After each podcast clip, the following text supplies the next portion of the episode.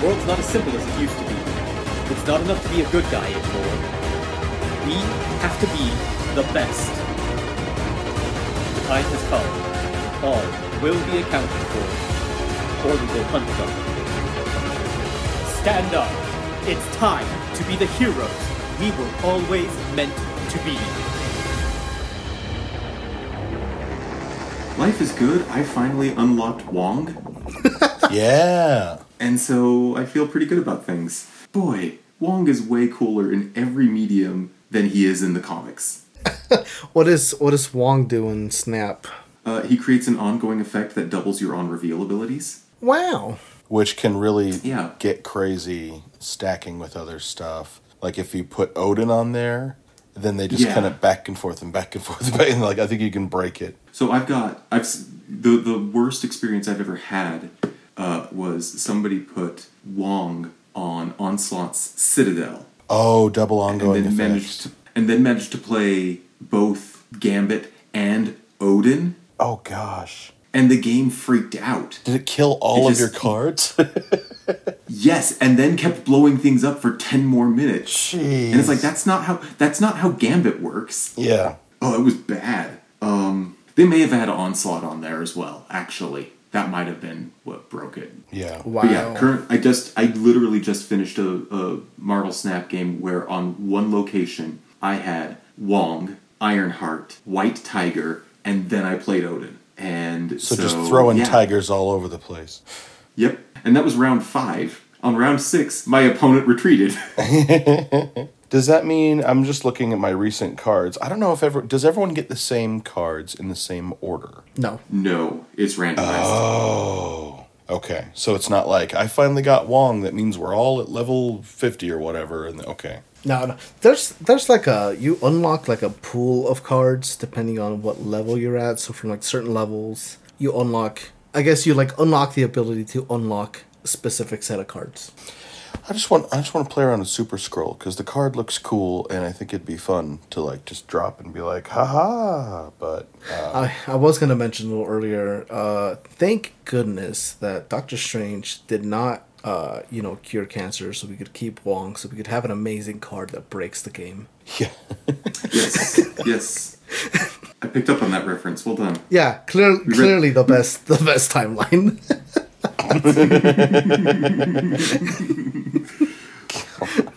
I don't understand. Wong, excuse me, Doctor Strange and Iron Man are similarly terrible, but I like Doctor Strange. Is it because you have a bias because he's a doctor? I'm pretty sure I hmm. have a bias because Tony Stark is a Republican. Gosh, that that I hate that that you said that and it makes sense. Oh, that's going to knock all the dominoes Cannot back. I Oh, cannot no. argue that at all. Oh no. I mean, you back in the day, you know, we always had those arguments or those conversations about which superheroes would have voted for Trump, and there is one right answer. There are many arguable answers, but there's only one right answer. Ugh. Yeah, I feel like I feel like Captain America could vote for Trump, not not because he likes Trump, but because he's still confused about which one is technically the the Republican Party and which one's the Democrats. Because like time changes a lot of things. They had that touch screen in the in the voting booth, Oh, and I, that would have I tripped just him up. yeah. Yeah, Boy. Anyway, speaking of being all tripped up, this is the Superhuman Registration Podcast, where I am having trouble remembering what day it is. I'm Steven. I've got John and Aldo with me on the line. At least I hope I do. Gentlemen, how are you doing this evening? hello. I Our hope I'm John. I'm I'm wearing his underwear. The co-host name for John and Aldo is Jodo. Jodo's Bizarre Adventure. uh, no, I hate this. We made a JoJo's reference. It's better Oh, than no. it's better than Alden because that sounds like Alton Brown. I really feel like it would have been Aln Alden. with an Alden yeah with a s- yeah. with a silent H in the middle. That makes me feel like I'm a like a, a monk in the medieval times or something. I'm Father Alm. It Father sounds like alms. Yeah. If you don't mind me, I'll be be copying the Bible till I die. y'all, y'all ever see The Secret of Kells? No, it's on my list. I have a big list of Freaking- of stuff that's going to be great. I haven't, you know. Put it at the top of your list. Like, Secret of Kells is on par with, like, the Mamoru Hosoda, like, kind of really good, but sort of a hidden gem. Like, it's not going to be your first pick for a, for a show. You just watch the darn thing. It's so good. So here's here's my question because we've put a lot of stuff at the top of John's list, such as Full Metal Alchemist Brotherhood and Wolf Children. Does it go above those in the list? And the sound list. This whole podcast is about making lists, and now there's a sub list of crap John needs to get around to watching. That is a hard one. Um, I'm going to go ahead and say. mm, crap, does it go above Wolf Children? No, it doesn't go above Wolf Yeah. Children. He- and here's like my thing too is like Wolf Children is a it's a really good film. I don't by no means will it ever like ever consider it a bad film. But John's a father. Yeah, is Wolf Children going to make me cry? N- not not like in uh not like a sad cry, but as It a might make you sad cry. as a father and as a son you will cry. I uh, just realized I haven't seen Wolf Children since I became a father. Oh, boy. Holy crap. Like, you watch it and it, it's like, this is, you know, how you learn to appreciate your mom. Mm-hmm. But now I'm a parent and I'm like, oh crap, how is the, how, how am I going to react to the boys' storyline? That's the bit that I'm Yeah. like, I don't, I do not know how I am going to be able to handle that. I, I always thought it was a little interesting because like when when I showed it to my mom, like you know my mom's not. I mean she she pretty much was like a single mom because like my dad worked a lot, so he wasn't around. I didn't. It's not that I didn't have a dad. My dad was just busy all the time. So like we, my family, uh, minus my dad who has not seen the movie, um, again because of the work thing, we've all really related to to Wolf Children because it is like about a single mother raising two kids and the kids dynamic really matches like my sister and myself like a lot like eerily close Oh, I can see that. yeah I can see that from what little I know of her. yeah and so like the the way that the kids you know in two hours the way that the kids mature and find their own paths in lives also really mirrors a lot of like what my sister and i have been through with my mom as like we've grown up over you know 30 plus years at this point. Gosh i'm old. So long story short every time i watch that movie i have to call my mom. Like as soon as the credits start rolling and i have like stopped crying enough i have to call my mom and just be like i'm calling you for no reason other than i love you. She's like you watched wolf children again didn't you? I'm like know? Yes. It's it's just a very like beautiful movie uh, like about like about parenthood. Um and it's Yeah. it's painful but not like nobody dies. I just want to get that clear. Well the main cast doesn't die. I was misled in me, the, me and Earl and the Dying Girl, um, which I mean the title there it is, but you Yeah. go through like, hey, maybe it's gonna be all right, and then no, and like yeah, yeah there, i mean there is like a character death but like it's it's kind of the catalyst to the rest of the movie so it's not like it's not at the end. It's it doesn't hit you like that. But just like as a as a son or as a child of a parent that movie really hits like in a very specific way like very just emotionally and i imagine as a parent um at least based on like my mom's like reaction to the movie it also hits very emotionally in a very specific way Yeah. that's all well and good, but what does it do for Wolf fans? That's really what I want to know. Surprisingly, not a lot, which is great. So where should we start our conversation tonight? I'm thinking comics. Comics is good. Do you want me to take uh, Dracula? Uh, should we start with Tomb of Dracula? I just thought I you'd, am you'd like a with that. second to you know rally, wake up, and and uh, yeah, I don't know. Row, yeah, row, row, fight the power. Wake up, get up, get out there.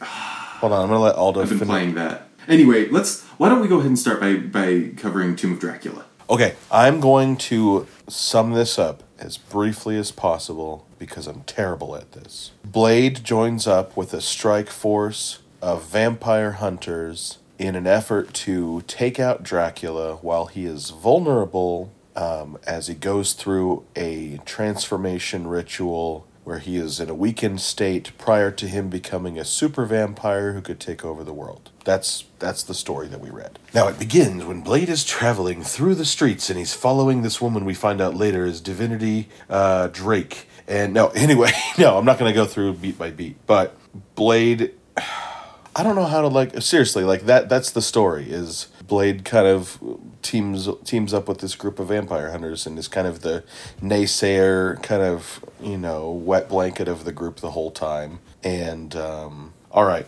he finds this woman who we learn is Divinity Drake who is also a half vampire she is being recruited by Noah Van Helsing, who also recruits Benjamin Solomon Aloni, who's from Guyana, who knows tech weapons. His family was killed by vampires. Michito Watanabe, who's a samurai whose family was killed by vampires. Lucas Tellingstone, a Native American magician. Enzo Ferrara, a former Jesuit priest, a holy vampire hunter. They're all gonna, they're all recruited, and we they're they're mentioned, but nobody really gets their time to shine very much. Divinity does. Everyone has little moments, but it, it's kind of they get into trouble. Deus ex machina, someone bails them out. They get into trouble, and it's there. There are some zigs and zags where the the story could have been better. I thought Noah Van Helsing has all this information that uh, from the the previous time where the scariest vampire on earth went through a transformation like this and they um, uh, prevented it. Dracula is now going through it and he's a tougher vampire.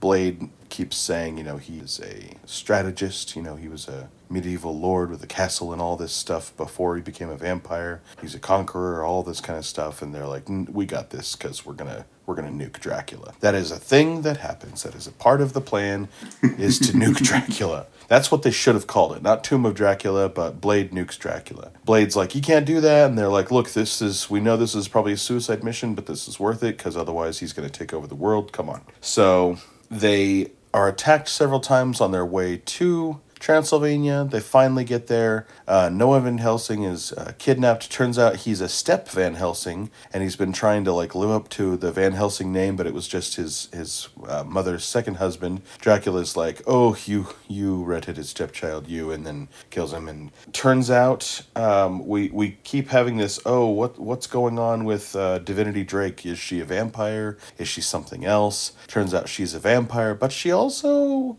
has a reflection and she bleeds and she breathes so she's something else and it turns out that she is the ancient sorcerer that had, had previously stopped the uh, vampire from going through this uh, transformation amshed and she hid her own identity from her own memory and when dracula tries to take her out then she takes him out just overwhelms him and defeats him. Blade sticks a uh, stake into his chest and um, they they win. They defeat Dracula, and it takes out his horde and everything. So that's Tomb of Dracula. I don't know. There's like more more in depth stuff, but it's pretty pretty simple story, pretty straightforward. What did you guys think?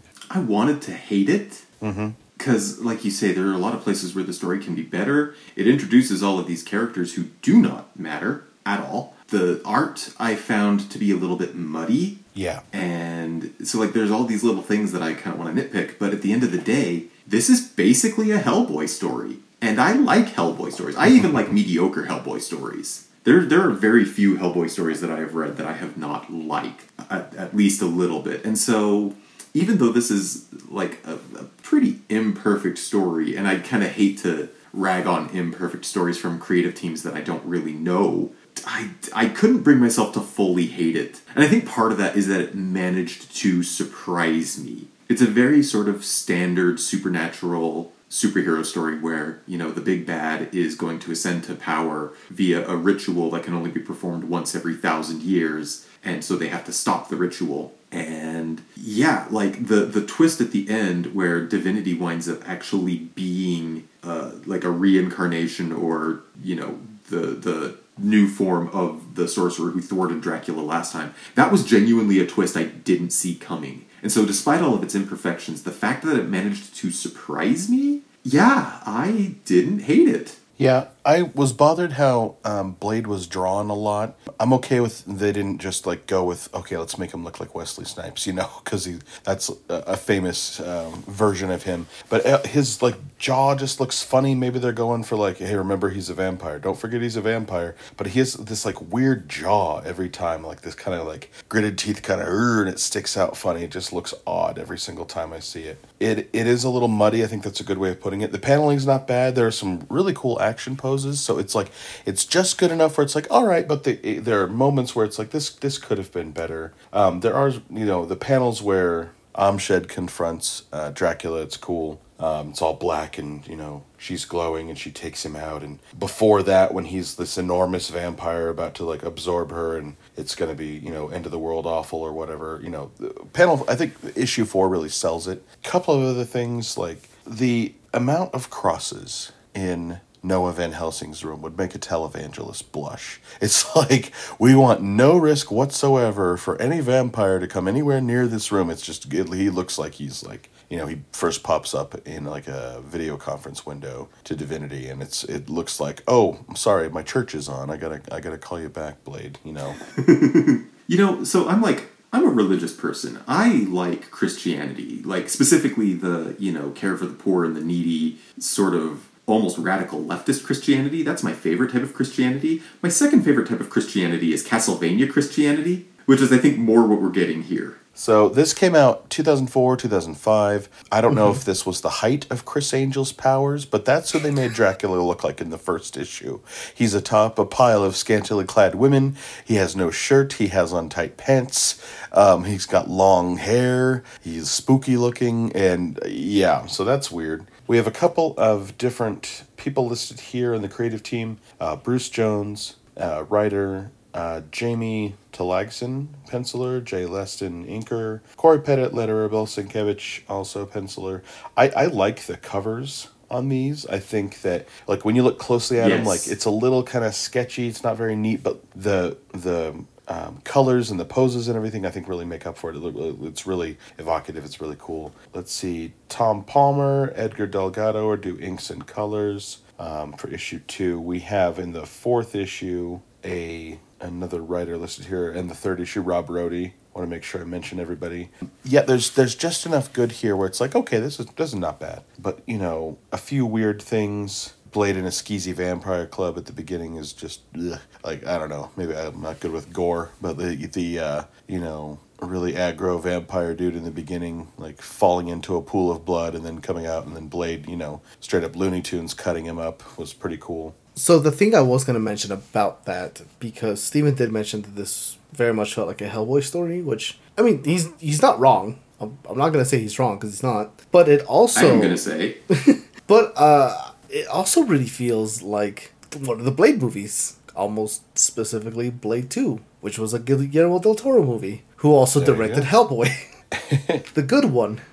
But and Blade Two, I think Blade Two came out just before this. That's what I think. So I don't pulling think it that up, was too. Yeah, I don't think that's a coincidence. I think this was a kind of an intentional Well, it's like after a Marvel movie comes out, you get that flavor in the comics, whether you wanted it or not. They're like, well, this is the version people know now, so we're gonna go with this version. 2004 is the era of uh, the Blade movies, the Underworld movies, that uh, Aaliyah Queen of the Damned movie, if I remember correctly, I was thought around that the was same ninety time. nine. I mean, whatever. That's the Vampire the Masquerade era, really, because that's what a lot of those, a lot of those uh, movies and kind of that visual language came from was Vampire the Masquerade. So I I as a kid was afraid of vampires, knowing that they didn't they weren't real. But I don't know. I saw some like special on TV and I it was all about like, you know, history of vampires and like where people think they come from and it had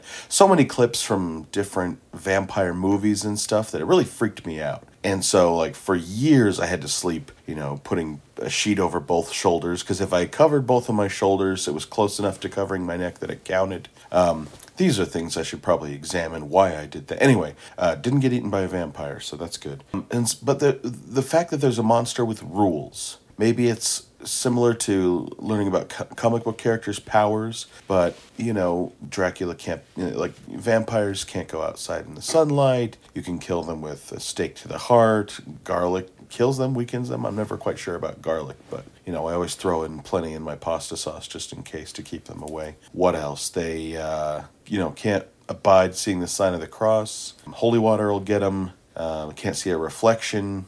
I don't know. This has now come around to where I still enjoy vampires, but I'm glad that we have what we do in the shadows, both the movie and the TV show, because that's a like a lighter side. Th- that is some of the funniest. It is such a funny show, and uh, both show and movie. I think it's uh, rare that we get uh, like a spiritual successor that's you know, it, it is the same creative team and everything, but it's just so well done where they're not just redoing it. It's just you get more of the same without anything feeling tired or, or, or familiar. You know, you get it's another group of vampires in another location doing this, you know, kind of documentary series thing, and it's hilarious. It's so funny. So I I don't know. I I've always kind of liked vampires, and so seeing this was you know there was stuff in there. I was like, all right, um, stupid that this group of vampire hunters would travel to their destination through a deep dark tunnel how dumb do you have to be? And like they realize it pretty quickly, like, oh, this is definitely a trap, and then they're almost taken out. And then the the Deus Ex Machina. I'm sorry, that's not their name. Their name is the Mortis Invitus,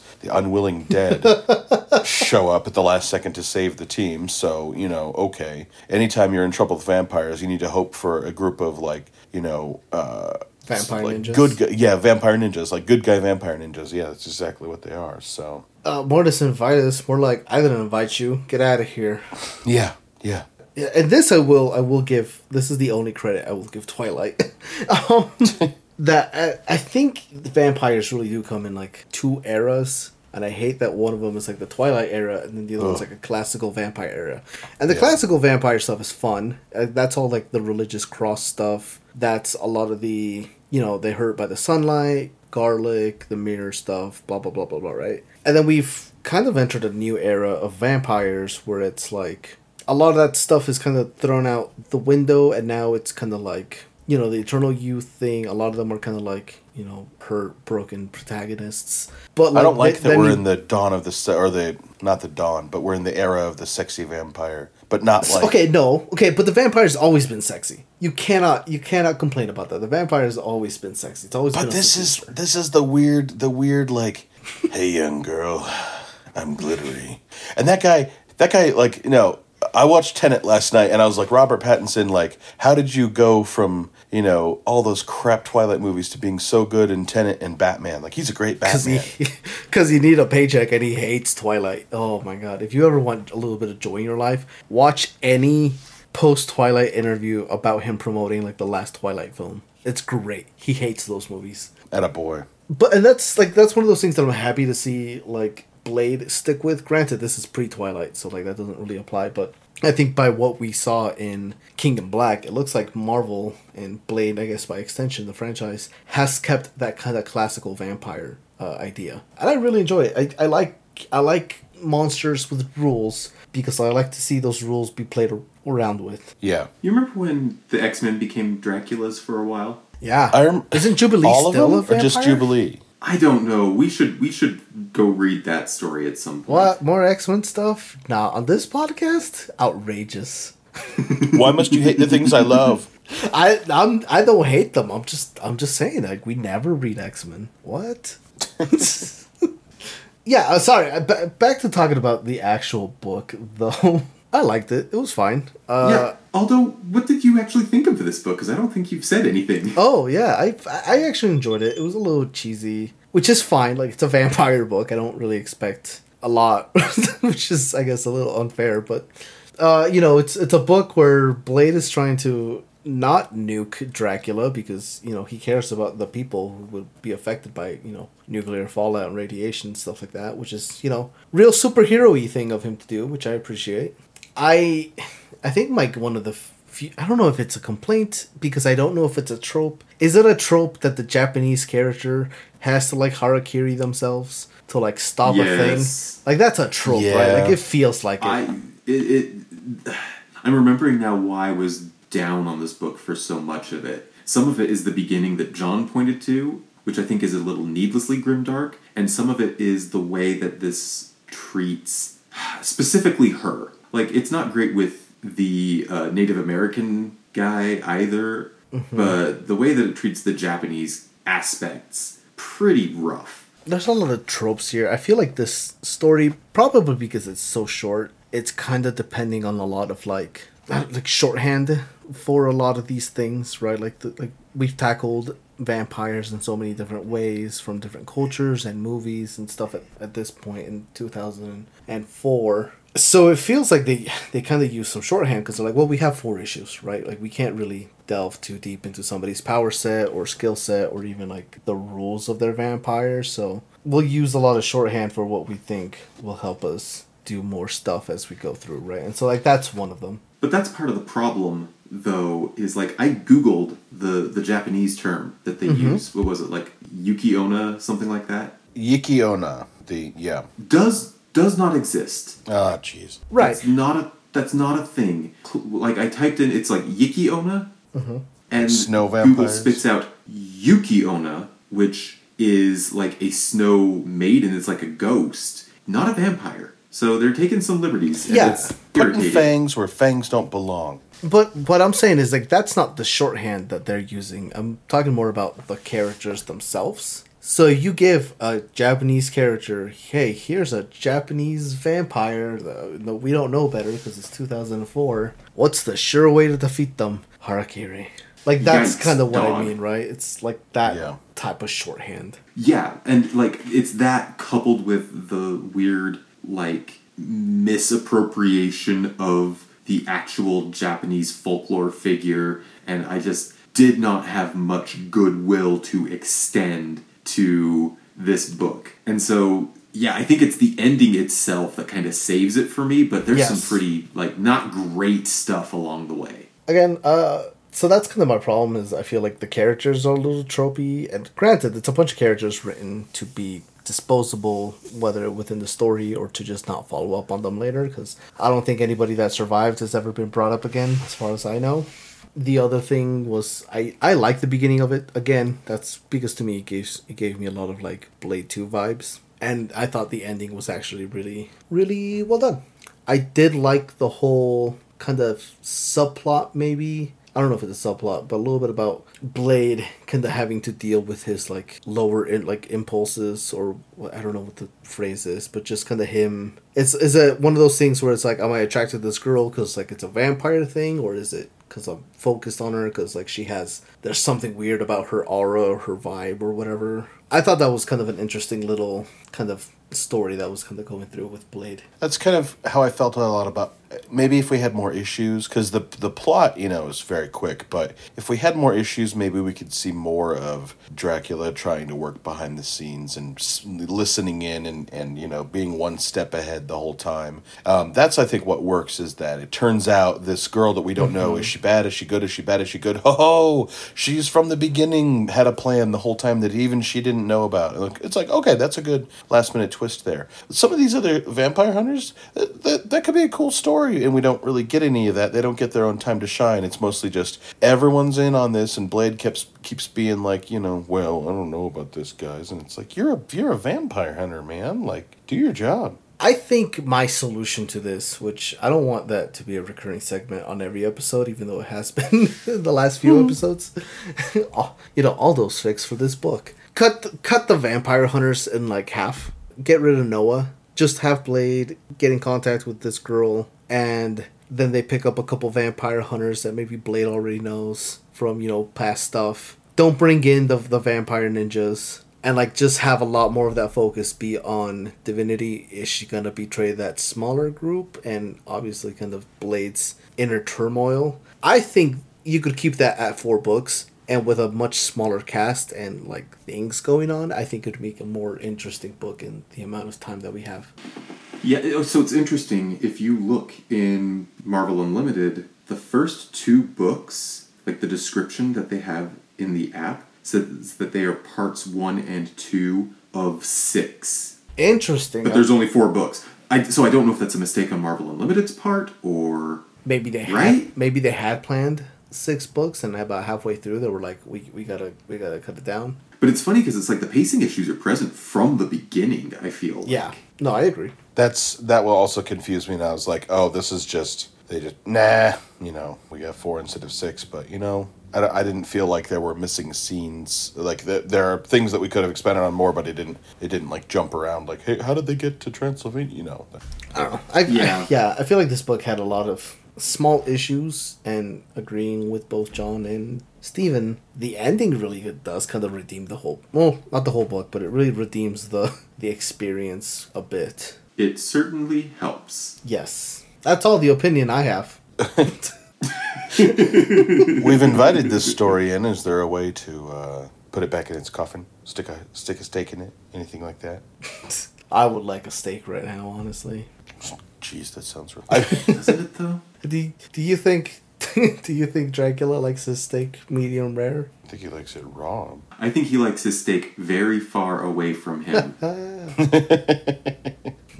uh, well, if we don't have anything else to say about, do we have anything else to say about Tomb of Dracula? I don't. Other than there is a really good inter- uh, documentary about Vampire the Masquerade and how a lot of modern, or at least at that time, modern from like this era, stole a lot of its visual identity from Vampire the Masquerade. And it's super interesting. We're, I, I might want to watch that actually. I will find it and send it to you. I would appreciate that. Let's move on and talk about Ironheart then. Ironheart. So Ironheart 2018 series. I this spins out of the events of one of the other big Marvel events. I've forgotten which one already.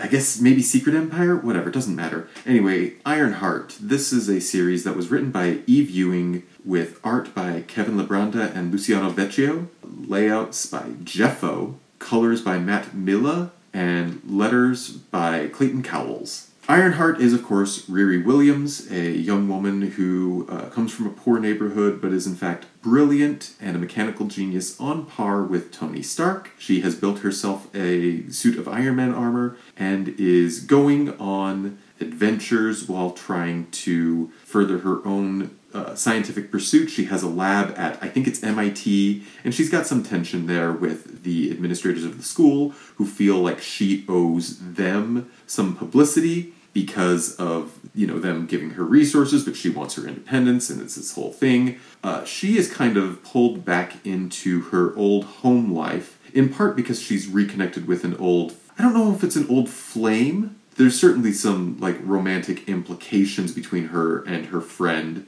but also there's another former friend of hers someone who helped her out when she was in high school and had skipped a bunch of grades who has gone missing. And so she's on the lookout for her. There's this ring of pickpocketers running around uh, chicago as well. And yeah so she thinks all of these things are connected trying to chase him down there's a crooked politician running around who she thinks might be involved or maybe the story's just setting him up to be involved because he's spoiler alert very involved while she's investigating all of this, she gets attacked by some crazy ninja guys, including a mysterious sort of high tech soldier who goes by the name of Midnight's Fire? It's a dumb name.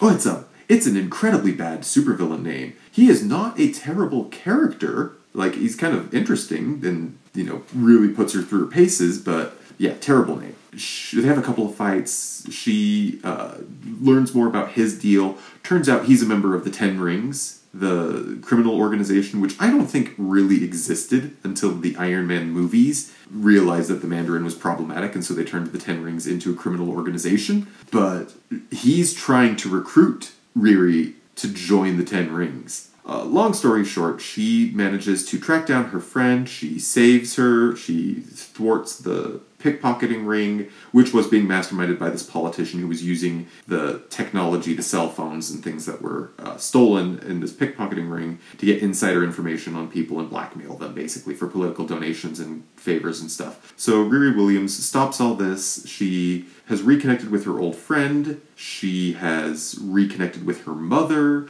He starts going to support groups so they can get over the, the death of her stepfather, or rather cope with, rather than get over. And yeah, there's this sort of like residual open question of how is she going to handle the Ten Rings because they're going to continue to come for her. That's the story in a nutshell. Really, this story made a much bigger impression on me than the other Riri Williams story that we read. So I'm glad we came back to this. I think I'm fairly positive on this book. It's not perfect, but it's pretty good. What were your guys' thoughts? I liked it. I thought this was a mm-hmm. good take on the character and kind of why she's different from like the champions, right? Because she's not hanging out with the champions, even though she definitely fits in that category of hero. And so this really feels like a really good solid attempt at giving her like an earnest identity that is separate from them and that is separate from you know young girl Tony Stark. So I really like that a lot of this book is kind of delving into why do you do this, right? And why do you do this alone, more importantly. And so kind of seeing that whole kind of thing kind of be investigated and really kind of dug into and just seeing how she reacts to people and help and all these things, I thought was a really good touch. I think this was a really strong attempt to give the character their own identity, both narratively and at a character level. Very agreed. Yeah, I liked it. Um, I I kind of wanted more of it, you know. But I think you know her kind of struggling. You know, which world am I in? You know, what should I be doing right now? How can I best use this? Mostly, I was distracted by her friggin' dean kept popping in. It's like, get out of her lab, man. This is not secure. She has a she has an Iron Man suit. She's got her Iron Heart suit, and you're just letting anybody to wander it. And then it turns out bad guys got in that way. I don't know. They're just there's no logic with some comic book characters. I want better lab security for the mad scientists of the Marvel comics, is what I'm saying. The good ones.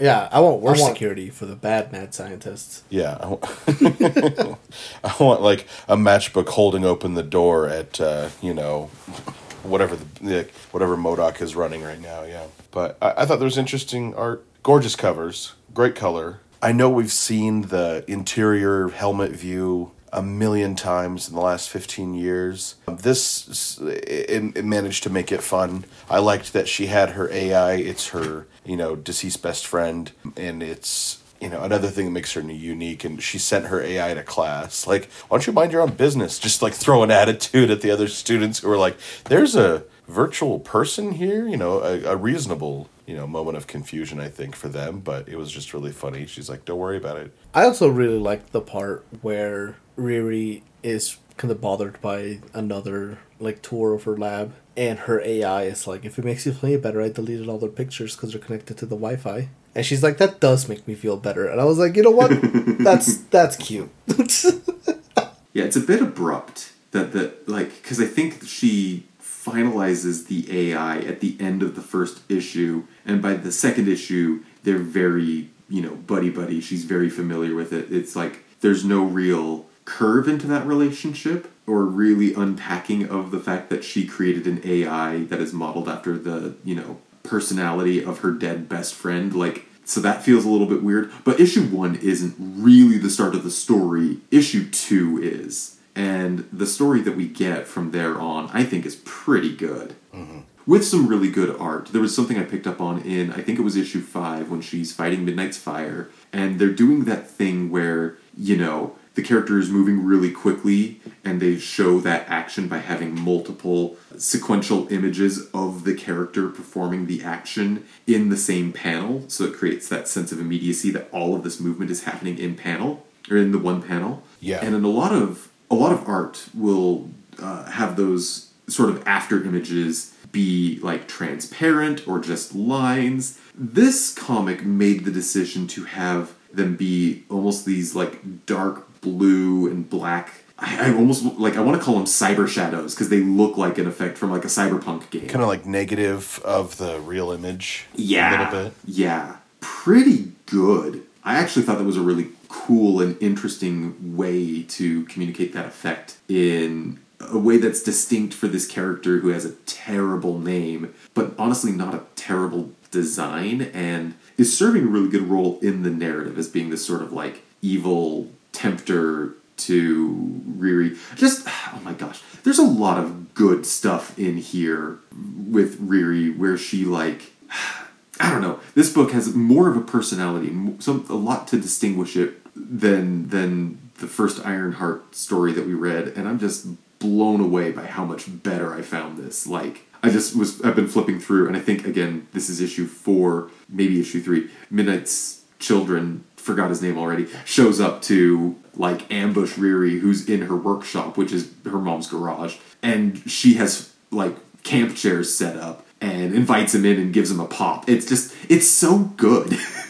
it's so good. I also really like the moment where she stops that robbery in like her neighborhood convenience store and she's just like i have to give him a distress signal i have to protect us like i have to do this like i have like that obsession right which is maybe a little tropey for like genius characters to have but i think that the way it comes across or where it comes from in this storyline, at least to me, makes it feel less less like a trope. But I really like that that bit about her where she's like, I have to do this, right? Like I have to save the neighborhood. I have to like do all this stuff. I yeah. thought that was a really good moment as well, especially because yeah. like the dudes just kind of accept, unfortunately, just kind of accept that this is this is just what it's like, right? Like there's gangs there, and you know if they had distress signal, they'd be calling her every day, anyways. It's just one of those like we have to survive without superheroes, and you know unfortunately you can't be here all the time, and you know we we have to figure this out on our own. I like that she does her own thing for her neighborhood in the end. You know, She sets she sets up her lab, which is basically a youth center. So all of these kids that you know were were part were being taken advantage of. She's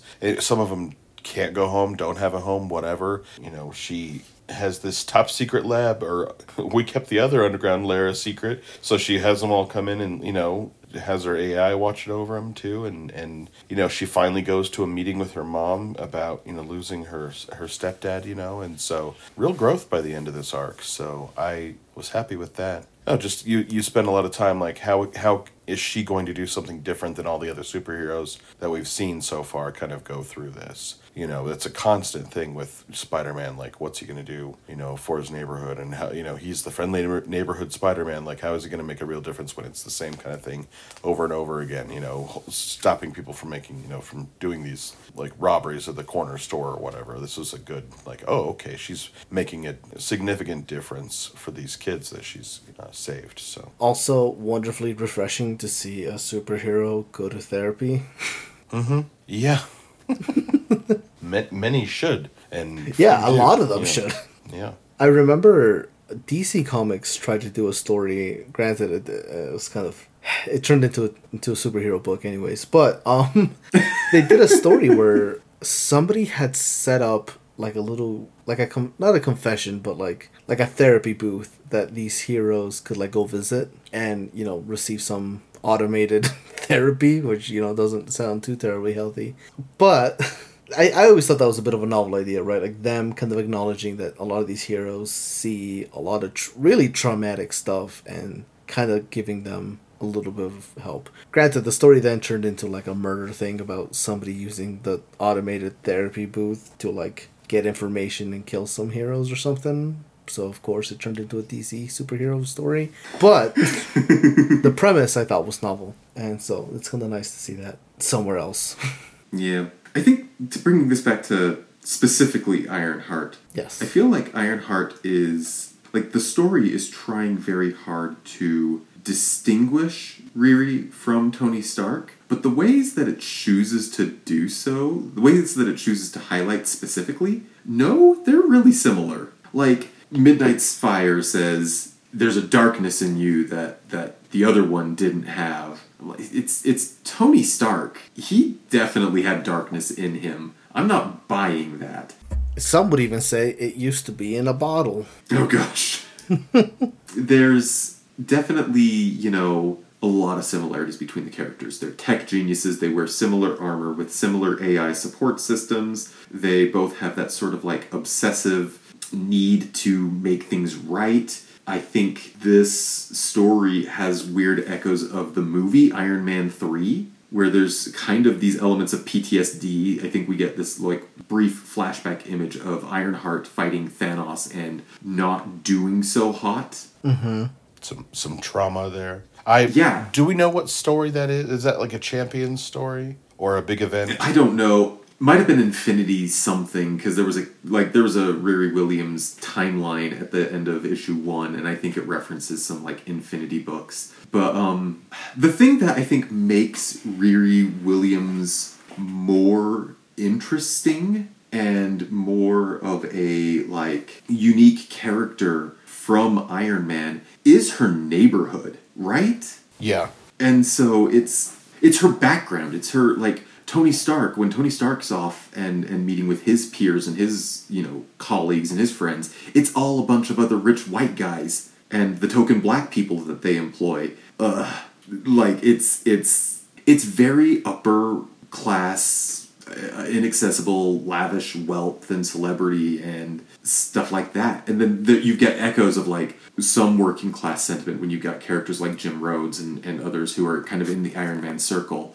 And it's it's fine for what it is if you're into that sort of thing which i'm very clearly not but grounding the iron man character in a more I, the words that i'm coming up with are you know urban and street level which are apt but they also feel like you know euphemisms for black American characters, which feels wrong. But that's that's what this is. It's she's in Chicago. She's in a multi ethnic, very diverse, very working class neighborhood, and she happens to be a genius. Those are the things that distinguish her from Tony Stark. And I think that's what the story does, kind of like with the, the meta text where she's working it out of this lab in MIT, and it's not giving her the freedom that she needs, it's not giving her the, the sense of person and identity that she wants, so she relocates back home, and that seems like a better fit for her. Like, that's what makes her special in the you know vast array of all of these different iron suited characters which there are quite a few of now. Riri is different because of where she comes from and who she surrounds herself with. And that's cool. I want to see more of that. I want to read more of this series because that's really cool stuff. You know what oddly echoes a lot of the sentiment that you just mentioned? Is also it's like the two Spider-Man PlayStation games. Interesting The, the first Spider-Man game deals with like a lot of like a bit of like white collar crime, a lot of like international incident, just kind of like bigger things that kind of take the whole of New York. Uh, and the Miles Morales game is really about him in Harlem and protecting his neighborhood from like a of course like evil energy company that's kind of setting up shop in Harlem. And so like, you know, kind of what you're talking about with, you know, Tony Stark being like a bigger picture or just a different environment that's much bigger and really being like closer to home. That just kind of reminded me of that, a little bit of that kind of narrative in those games. i haven't played those games that's interesting Yep, sure is interesting I have. I don't know how to respond to that. but yeah, I, I don't know. I, I enjoyed this. I don't know that I thought it was amazing in the same way that, like, again, maybe it's because uh, Miss Marvel really felt like it was firing on all cylinders. This Yeah. one doesn't quite hit the same. I think there's a few pacing issues in like the first two or three, the first two or three issues, and then it kind of finds its stride. But even then, like it's a pretty quick paced book. I really would have liked to see it breathe a little bit more. a little bit yeah Yeah, this is one where we. Uh, I'm glad that we have it. I hope it continues because there are a lot of interesting places that this will go that are different from what we've already seen. An armored character, you know, like Steven was talking about. So yeah, bring on more Ironheart, and they they put her in the movies, and so it's only a matter of time. Did, wait, just I mean, maybe they put her in the movies. How far have both of you watched in the uh, Marvel Cinematic Universe? I'm caught It's fine. mostly. I'm very not. it's fine. I know. I know. Like they cast Okay. her. Okay. I, w- I mean, I'm I'm glad. I don't know. I it was okay. It just also felt like I don't know. Either either. How do you talk about something without ruining things and also like sounding like a wet blanket? There's an Iron Heart in the MCU now. I'm just gonna leave it at that. Um, the character is interesting here. I I hope that the movie does a good job of portraying her. I would be curious to see. I guess what else they wind up doing with her. Mm-hmm. Yeah, just good stuff. yeah, I think this is a real solid. I don't. I don't know if I would call it a relaunch, but it's a really good solid starting point for the character uh, in terms of kind of identity. I think you still need. I don't know if you necessarily need to read the previous stuff that that we read, but at, at least kind of in terms of the character finding its own identity, I think this is an excellent excellent spot for it. Yeah, there's I, I I know I've mentioned this before, but there's a period of comics, and it kind of starts with Ms. Marvel and goes through until about 2018, 2019, where a lot of these young teenage girls in particular wind up getting their own series, and for the most part, they're really good. Uh, this feels like that version, like that era of comic, and it's at the tail end of it. And it's not the first time that Riri Williams had her own series, but I feel like this is what her first series should have been like because we read her 1st uh, solo series and weren't blown away by it. No. This is more what I was hoping it would be, I think. And I Yeah. think part of it is that first story, she was too wedded to the character of Tony Stark. If I remember correctly, her like AI companion was Tony Stark at that time. I might be misremembering. that. Yeah. Okay. And it was like he was he wasn't he wasn't alive, but he wasn't dead. But it, like and the AI was kind of his ghost the way they played it, so it was odd. Yeah, because he had died, right? or he was like in a coma and was Right, like 'cause nobody dies brain dead. But yeah, yeah. Yeah, for sure. Yeah, definitely, definitely stronger. I think I would. I mean, at this point, I would feel okay with recommending Ironheart with this series. Agreed. Whereas with the other one, I think I would have looked for an alternative. You know, I uh, would always recommend Miss Marvel, and I think at this point, I can Yeah. recommend Miss Marvel and this. Porque no los dos. ¿Por qué no los dos? So I think since we're already doing the comparison thing, we should do more comparison things, and let's go ahead and rank our stories. How's about? Okay. Oh sure. So, currently on our list, we have, scroll to the bottom, 224 stories. Wow, 224 is quite a bit, yeah. that's quite a bit of reading we've done. Yeah, we've got a lot of, oh man. Do you know what's weird is that we've read all this. I still don't feel like I've scratched the surface of comic books. You know, like we've read a lot, and I still feel like a novice at a lot of this. Yeah. With these stories, so 224, what's uh what's half of that? 112? That is oh, that's the Infinity Comics for Shang-Chi, the uh Project Gelsemium. Such a such a cumbersome little title. Where do these stories go in relation to that? Let's start with Tomb of Dracula. I want to say Tomb of Dracula goes below that, but maybe not too far below that, because it's it's really not a great story until the end, where all of a sudden it, it actually maybe was good all along, but then you think about what was in the earlier pages, and it's like no, it really wasn't. But still, I would put it. Hmm, I would put it below Demon Bear at uh, 118. That's that's my opening bid, I guess. I think it was good to bring up that midpoint because this is kind of the neighborhood I was thinking of. Um, but that's where I would put it as 118. Yeah. Uh, I would put this. I actually would put this right above Project Gelsemium. I'm not a big fan of Squirrel Girl, but I would still put that over this. But also, I don't know. I, I liked the intro probably a little bit more than both you guys, so mm. I think a little higher of it. I mean, that's that's a good area. I mean, I don't really have any complaints of that area. I would maybe, I guess, if we wanted to go lower, the Ghost Racers story was a little better. Cage, while maybe a little mm. problematic, had a really fun art that kind of Cage did have really good art. Like the problematic bit of Cage is kind of where my floor was. I was like, all right, and I like this better than Project Gelsemium. Um, We've said that more now than we did on the original podcast for it. I, I like it more than that, but I don't like it more than Messiah War or Ghost Racers Battle World or Demon Bear. Those are three, you know, pretty good, pretty. So good if, ones, if so. yeah, if we were gonna go as low as one eighteen, I would push it maybe just a little bit more and just put it under Cage because Cage at least has a little bit of that novelty of it being a Tartakovsky project. Tarkovsky is really great. I would put this. I would put this just beneath Cage. Um, I kind of want to put it above that Star Wars story because I don't actually remember that Star Wars story Which anymore. one? The the now this is not pod racing. Oh yeah, that's the yeah I remember that Star one Wars Annual? vaguely. I I remember there not being a whole lot of pod racing. I remember liking that story more than the two of you did, but I also remember like the copy said that it was going to be like a podcast or a podcast, a podcast between Luke and Vader. So Vader, I'm gonna have to edit out all of those. Man, being Darth Vader's podcast editor would suck. yeah. I find your lack of auto leveling discouraging. Dang it! No, shut up, Steven. Okay, anyway, yeah, let's put it beneath Cage. Okay, beneath Cage. That was his. So that's number 120. Above Joss Whedon. Yeah, that's good enough. Above Joss Whedon is probably right.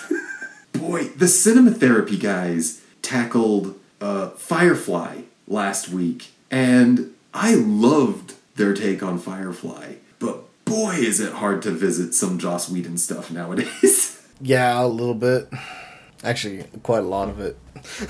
Yeah. It's it's the Bill Cosby thing all over again, where like there are problematic creators out there who you can still kind of enjoy, but Bill Cosby was the family guy. You know, he he was like family friendly, la da da da da, and it turns out he's this terrible rapist. Joss Whedon was a feminist. It turns out he's real bad to women and also black people apparently. Really? Yeah, I, I do need to correct you. The Family Guy was was actually Seth MacFarlane. hey, were you guys there when I farted?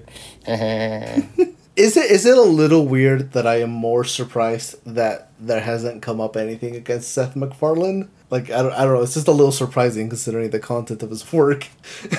I don't know. I think he offend like he does you know offensive jokes to everyone he like you know and so yeah I, i'm surprised at some of it like they are not kind to joe who is you know in a wheelchair at all Yeah. um you know i don't know I don't yeah, know. it's it's kind of weird because uh, there's some been there's been some uh, allegations and they're being taken to court for Justin Roiland and somehow that was like the least surprising thing because of I, I don't know. Something about Justin Roiland just I was like yeah I'm not surprised honestly. And somehow it's like the opposite reaction with like Seth MacFarlane is like really? Nothing? Okay. Yeah i think you know it's like yeah i don't know. It's different when you kind of expect it or you know. yeah. So anyways Ironheart So Ironheart goes higher. good do we have a um, name do we have a name for this book that's my question Good question. ironheart 2 iron harder Ironheart 2 Electric Boogaloo because that it mm-hmm, never mm-hmm. gets old it's funny to me every time, but I don't make that because I think the world is like, we get it. But I'm like, but I still, it's still fun for me. Yeah. part of me is tempted to call it like uh was it like heartbite or heartbeats the the little letters thing they had at the end of the issues So the trade is titled "Those with Courage." What a descriptive title. Like, I, I remember, like, you know, where it came from, sure, but like, But yeah, I think I think that's what I would go with. Uh, even though it's like I didn't type, whatever. Uh, anyway, yeah. Where do we want to rank it though? Those with courage. not like a, a not super high. I don't know. It's like I want to give it points because I'm like, yes, it's good that we have this book. I want us to keep having you know characters that have not been in the spotlight before get they get their time and like show you know not just another Steve Rogers or or Tony Stark. You know, great, but it's you know it's not the best we've read, but it's not poorly made at all. The art and the colors particularly really jumped out at me. Okay, I'm gonna. Uh, here's here's a thought. I'm just gonna throw this out here. Number ninety-one. So take the place of Secret Invasion, just beneath Mary Jane and Black Cat. That puts it kind of in the same area as Gwen Stacy Spider Woman. Uh, it puts it above things like Rogue and Gambit and Moon Girl and Devil Dinosaur, which kind of have a similar feel to me. I don't. I don't know that that's exactly right. That's my first thought. What do you think? i feel like i could go a little lower mostly because moon girl and devil dinosaur i think was better i would put this above secret wars at like 105 Oh, easy. It's easily better than the the 1980s Secret Wars. yeah So I, I I'm fine with that. Yeah, yeah, that fits. That man it's so weird when we all pretty solid agreement of Yeah, are you guys all feeling okay? Is that all right? Like everyone okay? We have been agreeing a lot more recently than we used to. what happened? We need to fix that. I'm just gonna pick some really weird niche uh, X Men book that I know everyone's gonna hate but me, and uh, bring that to the table. My first Again? like. My first uh, Spider-Man comic that I remember was actually like a New Warriors crossover, which is a, just a bad story, but I love the comic that it, like I read. Like I just you know I loved it because it was my first one. So um, I keep waiting for that to come on Unlimited, and it hasn't yet. But that that's going to be one where I'm going to be like, I don't care that this is weird and, and it's not very good in parts. I'm going to vote it high because I love it so. And it, yeah, that'll be the day. So. Spider-Man: New Warriors. You you've been warned. It's a crossover that goes to a bunch of weird books like Web of Spider-Man, Spider-Man, and uh, like the Amazing Spider-Man, Spectacular Spider-Man, and then New Warriors in the end. It's a weird four-parter. so fair warning out there. But uh, yeah, for now, There's also a, a really I don't want to say terrible. It's not great. There's like a really su- subpar Spider-Man Wolverine team up book that I remember being fond of, and then I reread it and I was like, oh, it's not as good as I remember. But they're being uh, they're they're time traveling. They're being thrown through time by a couple of like thugs. And I remember the how the actual like quote unquote thugs are like drawn. It's not very flattering stereotypes. But that's one of those books I wanna I wanna recommend one of these days because I'm like it's so not great, and I feel like we need to pad the bottom a little bit more. and I feel like that'll do just the job. But like, I, I hate recommend I hate making us read bad Spider-Man books because I love Spider-Man. Yeah. I mean, to be fair, there is a lot of Spider-Man, and There is so, so much You know, Spider-Man. As as much good as there is, like I, I don't know what's what's the percentage of good Spider-Man to bad Spider-Man. Like I would say it's got to be there's got to be more good than bad, but you'd it's hope so. Significant a significant portion you're like we'd roll our eyes at now. Maybe I don't know. I don't know. Yeah. Anyways, what are we reading next time? So next time we're uh, getting a two for one, sort of. A twofer. We're reading a 12 issue series about the character Aero, not A R R O. This isn't the the CW series. This is Aero, the great five energy seven power card from Marvel Snap. You failed this podcast. Hate it. Oh Had to. Not sorry. You know what the best part of the Arrow series was? CW's Arrow. Flash. I only watched the first season. Oh, The first season sucked. It's incredibly bad. But the very last episode has uh, John Barrowman's character like has set up this device that's going Oh, to cause Merlyn. a massive earthquake. Oh, was it Merlyn? Yeah, that was Merlyn, mm-hmm. wasn't it? And you know, Ollie stops him and he's like, "I've saved the city. You will not destroy it." And then the guy says, "You ever heard of redundancy?" And there's another earthquake device somewhere else, and it goes off. Best part of the whole show. Anyway, we're not reading that. We're reading the Aero, A E R O. She is a character that's come out of, I believe she was introduced in Agents of Atlas uh, as like the War of the Realms tie in. And this is her first solo series that comes out right after that. Uh, we just wanted to read it because I've been, well, I just wanted to read it because I've been playing the card a lot in Marvel Snap, and she is doing some work for me there. So we're to read Aero, and the story, at least the first six issues, have a backup story involving the character Wave, who I have not yet unlocked in Marvel Snap, but I'm working on it. And so I think we're just going to read that one 12 issue series, and we'll, you know, rank the 12 issue series, and I don't know, maybe we'll, we'll rank the little Wave backup story as well. Should be fun. I don't know really anything about the character of Aero. I actually read the first issue of the series when it was first put up on the app, and I don't remember anything about it other than it's got a lot of manga influenced art. I remember there was also like a one shot. I don't remember what the uh, branding on it was, but I think there was like a one shot for a few of these characters because I think they came out of a mobile game as well. I'm just scrolling through the the Marvel database, like the fandom, and there's a bunch of characters related, like through Agents of Atlas and others that I don't really know. Yeah, Aero, yay, wind powers, woo! I don't know what else to say. That's as good as ending as any, I think.